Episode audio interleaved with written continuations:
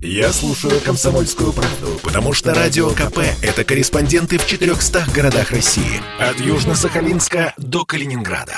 Я слушаю «Радио КП» и тебе рекомендую.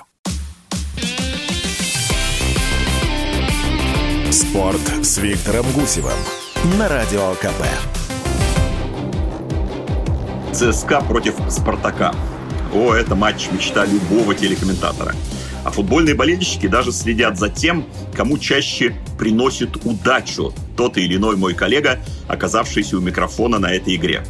Ближе к концу программы обязательно скажу, э, как в репортажах о ЦСКА «Спартак» все складывалось у меня. Здравствуйте, с вами Виктор Гусев, и мы снова на радио «Комсомольская правда» беседуем о главных спортивных событиях. Но я начну не с сегодняшнего московского дерби, а с другой игры, которая тоже пройдет сегодня. И сделаю так не потому, что в гостях у Рубина будет чемпион страны «Зенит», и не потому, что надо проверить состояние поля в Казани, а это важно, так как именно там проведет следующий матч наша сборная 8 октября против Словакии. Нет, причина в том, что в сегодняшней встрече в столице Татарстана на поле должен выйти Андерс Дрейер – кто это? Это датский полузащитник, который в предыдущем туре, находясь в Казани без году неделю, точнее ровно неделю, вышел на поле в составе команды Леонида Слуцкого и сразу забил три великолепных мяча. Один вообще шедевр э, ворота Урала. Мы сейчас много говорим о легионерах, нужен лимит или нет, какого качества э, они у нас, мешает ли это расти российским футболистам.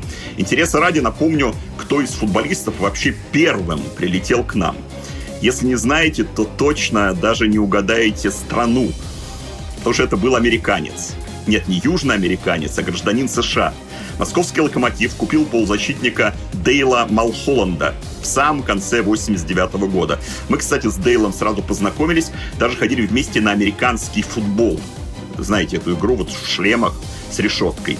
Ходили в манеж ЦСКА, там команда «Русские медведи» с кем-то встречалась, чего только не было в 90-е. В итоге Малхолланд у Юрия Семина был задействован в шести матчах чемпионата СССР и даже забил один мяч. А потом поиграл и в Чехии, и в Таиланде, и в Израиле, в Южной Корее, в Индонезии, э, где после еще поработал тренером, как и у себя дома в родном Сиэтле.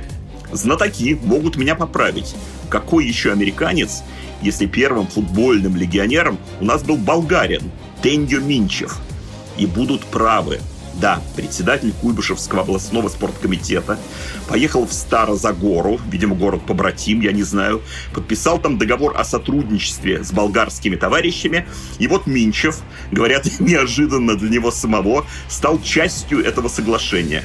А в итоге под 40 матчей полузащитников в составе э, Крылья Советов в том же самом 89 году.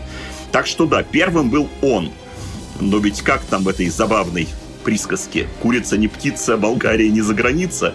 Поэтому я вот, извиняюсь, американцы выдвинул на первую позицию. Минчев и Малхолланд – прекрасные ребята, но лучший наш легионер всех времен для меня – бразилец Марио Фернандес – получивший российское гражданство, поигравший за нашу сборную, на прошлой неделе заявивший, что заканчивает в ней карьеру, но остается в ЦСКА. Короче, его история известна, эта история продолжается, и для меня он лучший. Но кто знает, что будет дальше? Точнее, кто будет дальше? Потому что на авансцену выходит Андерс Дрейер, друзья. Честно говоря, такого дебюта иностранца да не только иностранцев, в чемпионате России я не припомню. Сразу хет-трик. Полузащитнику 23 года, куплен у клуба Митюлан за 6 или даже за 7 миллионов евро. Э, да, в результате Рубином превышен лимит общей заявки на легионеров, и надо будет Слуцкому как-то с этим разбираться. Но, судя по первому матчу датчанина, покупка того стоила. Кстати, в связи с историей Фернандеса подумалось, а не заигран ли Дрейер уже за сборную Дании. Мало ли что. Проверяем, да, заигран, но за молодежную. Так что теоретически, хорошо, от фантазии к реальности. Наш чемпионат становится все интереснее. Голы, непредсказуемые сюжеты. Класса маловато, но зато весело. Стараются в этом смысле и судьи. Вот в этом туре арбитр Игорь Панин предложил капитанам Самары и Ростова разыграть право первого удара по мячу с помощью игры камень, ножницы, бумага. Злые языки говорят, что он просто забыл в гостинице монетку, которую нужно подбрасывать для жребия. Но я думаю, нет, просто веселый человек, панины, они вообще у нас юмористы. Но пора уже вернуться к самому началу нашей программы. Так вот, статистика моих комментаторских выступлений на матчах ЦСКА «Спартак» или «Спартак-ЦСКА» такова. Я дерби комментировал ровно 10 раз. Дважды победили красно-белые. В семи случаях армейцы. Ничья была всего одна. Вот так. Самое интересное, что после каждого из этих матчей на Первый канал шли письма. В одних из них было «Почему ваш комментатор так рьяно поддерживает ЦСКА?»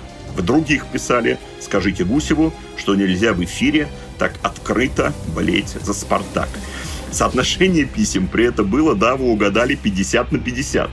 Забавная абсурдность этой истории добавляет еще и то, что болею я всю жизнь за московское «Динамо». И каждый раз, получая такие письма, я снова и снова убеждался в том, что человек видит то, что хочет увидеть. А в данном случае то, что хочет услышать. И изменить это вам не удастся никогда. А вот если вы хотите услышать другие выпуски нашей программы, то это можно сделать в разделе подкастов radiokp.ru. С вами был Виктор Гусев. Теперь до встречи в среду здесь же на радио «Комсомольская правда». Берегите себя.